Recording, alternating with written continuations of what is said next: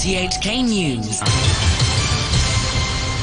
It's one o'clock. I'm Todd Harding. The top stories. Carrie Lam admits she feels a weight is being lifted off her shoulders as she prepares to leave office.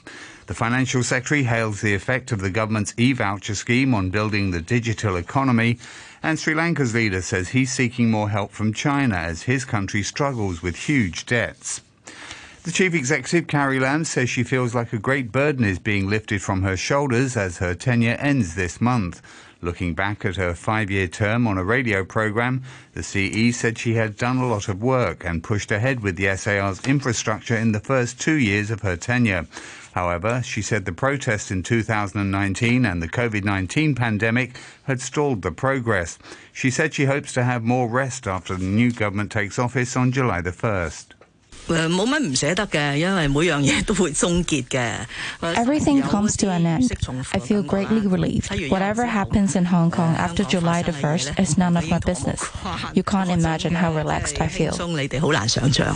The Financial Secretary Paul Chan says the government spending voucher scheme has promoted electronic payment among both consumers and businesses, creating favourable conditions for the development of the digital economy. Maggie Ho reports. Writing on his blog, Mr. Chan said that since the launch of the scheme, more than 6 million customers and 130,000 businesses had registered with e-payment platforms. He wrote, as long as we grasp the opportunity offered by digitalization, even when a business environment faces a headwind, we can still find a new world in which new businesses have room to grow. Mr. Chan noted the next batch of e-vouchers will be handed out in the summer and that BOC Pay and PayMe from HSBC will join Alipay Hong Kong, Octopus, Tap and Go, and WeChat Pay Hong Kong as payment platforms. He said details would be announced in the coming week. Hong Kongers aged 18 and above are receiving $10,000 in e-vouchers this year after last year's $5,000 handout. The Sri Lankan President Ranil Wickremesinghe says he's in talks with Beijing to seek more financial support for his troubled country. Sri Lanka has seen rolling power outages and shortages of essentials such as cooking oil as it struggles with more than 50 billion US dollars in foreign debt. In an interview with the Associated Press, Mr. Wickremesinghe said the country's troubles were of its own making, but it would ask China and other nations for help.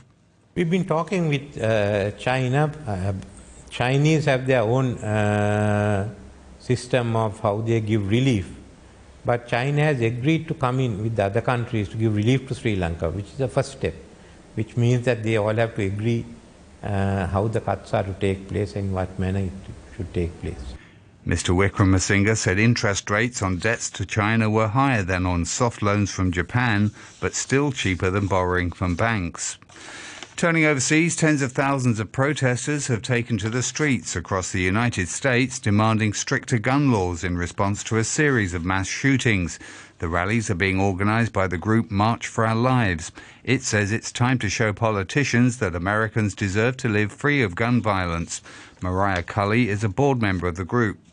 Americans are tired of sending their children, their siblings, their cousins off to school, fearing that they will be the victims of another mass shooting.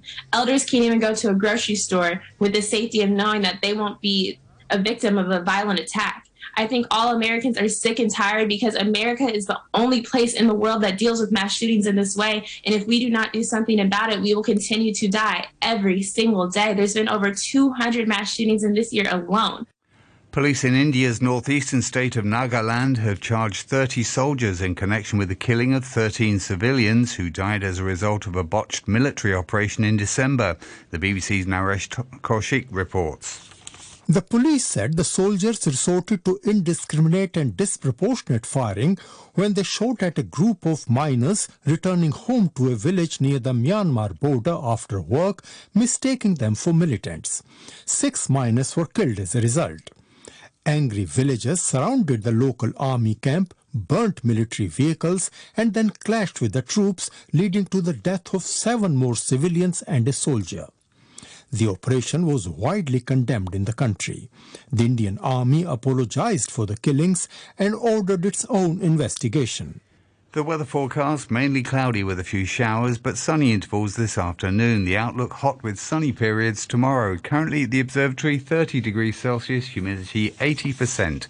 You're listening to RTHK. The time's exactly five minutes past one. The Ukrainian President Volodymyr Zelensky has once again appealed to international allies to help his country fight Russian forces. He described Moscow's attack as a threat for the entire region and urged the European Union to fast track Ukraine's bid to join the bloc. All of Europe is a target for Russia. We are sure of it. And Ukraine is just the first stage in this aggression. This is why a positive EU response to the Ukrainian application for membership can be a positive answer to the question of whether the European project has a future at all. He was speaking as the President of the European Commission, Ursula von der Leyen, visited Ukraine to discuss its request to join the European Union. President Zelensky also asked for more weapons after reports his army fighting Russians in the east is in danger of running out of ammunition.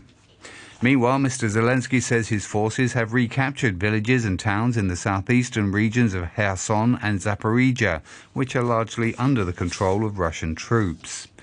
The Syrian government has confirmed that an airstrike it blames on Israel has caused major damage to runways at Damascus International Airport, which remains closed for a second day. The attack just before dawn on Friday is also reported to have hit three nearby arms depots belonging to the Lebanese militant group Hezbollah. An Israeli military spokesperson declined to comment. But for several years, Israel is known to have been attacking what it has described as Iranian linked targets in Syria. Mohammed Ali Shabani is an Iranian journalist based in London. It seems to me that Israel is very keen at this point in time to send a message that is resolute in fighting not just Iran, but also Iran's allies in the region. We've seen also Israel at the same time engage more closely with the UAE. The prime minister was in Abu Dhabi just the other day to meet with the Emirati president. We also have the increasing tensions over the Iran nuclear deal, which Israel vehemently opposes. To sport and in football, Hong Kong are edging closer to their first AFC Asian Cup finals since 1968 after last night's 3 0 victory over Cambodia in Kolkata. They have a 100% record in Group D following a 2 1 win over Afghanistan in their opening qualifier on Wednesday. Two quick-fire first-half goals from Matthew Orr and Sun Ming Him put Hong Kong in charge, and Chan Siu Kwan sealed the victory. A win or a draw against India on Tuesday sees them top the group. Defeat would leave the SAR dependent on results elsewhere. In football's Nations League, England were held to a nil-nil draw at home by Italy. They remain bottom of their group and haven't scored from open play in their three matches so far. Three Lions boss Gareth Southgate says they've become too reliant on captain Harry Kane and Raheem Sterling in front of goal. We've been too reliant on Harry and Raheem for our goals for quite a while. I think we had the attacking players on the pitch, we refreshed them. Um, we we had the ball in the right areas, and um, we, as I said, you, you, don't get to create hatfuls of chances in these games against the top tier nations, um, but um, when you do, you've got to take them. In golf, South Africa's Charles Schwartzel held on to win the inaugural LIV Invitational and with it prize money of 4.75 million US dollars. The 2011 Masters champion admitted to some nerves during yesterday's final round there was a lot at stake, and that would be uh, both ways. A lot of money at stake, and there was also I haven't won in six years. You know, so I was obviously been through injury and then struggle. Uh, and I really wanted to win again. I've worked very hard the last few years, and there were signs of good golf, and couldn't be more pleased and, and happy with how it turned out today. Meanwhile, Patrick Reed and Pat Perez are the latest players to leave the PGA Tour as the Saudi funded startup continues to gain momentum. And finally, after a two year ban due to COVID 19 restrictions, naked cyclists have taken to the streets in about 200 countries around the world in protest for cyclist safety. Fabian Cornejo helped organize this year's World Naked Bike Ride in Mexico City. We're trying to raise awareness about the fragility of the human body. Cyclists may have lots of safety equipment, but we got no chance at all against a half ton or a one ton vehicle.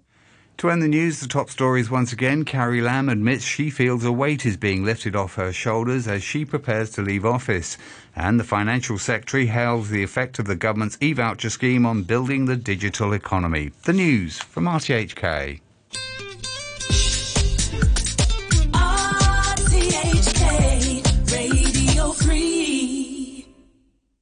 Ladies and gentlemen, this is a journey by a journey which along the way will bring to you new color, new dimension, new value, value. And a new experience.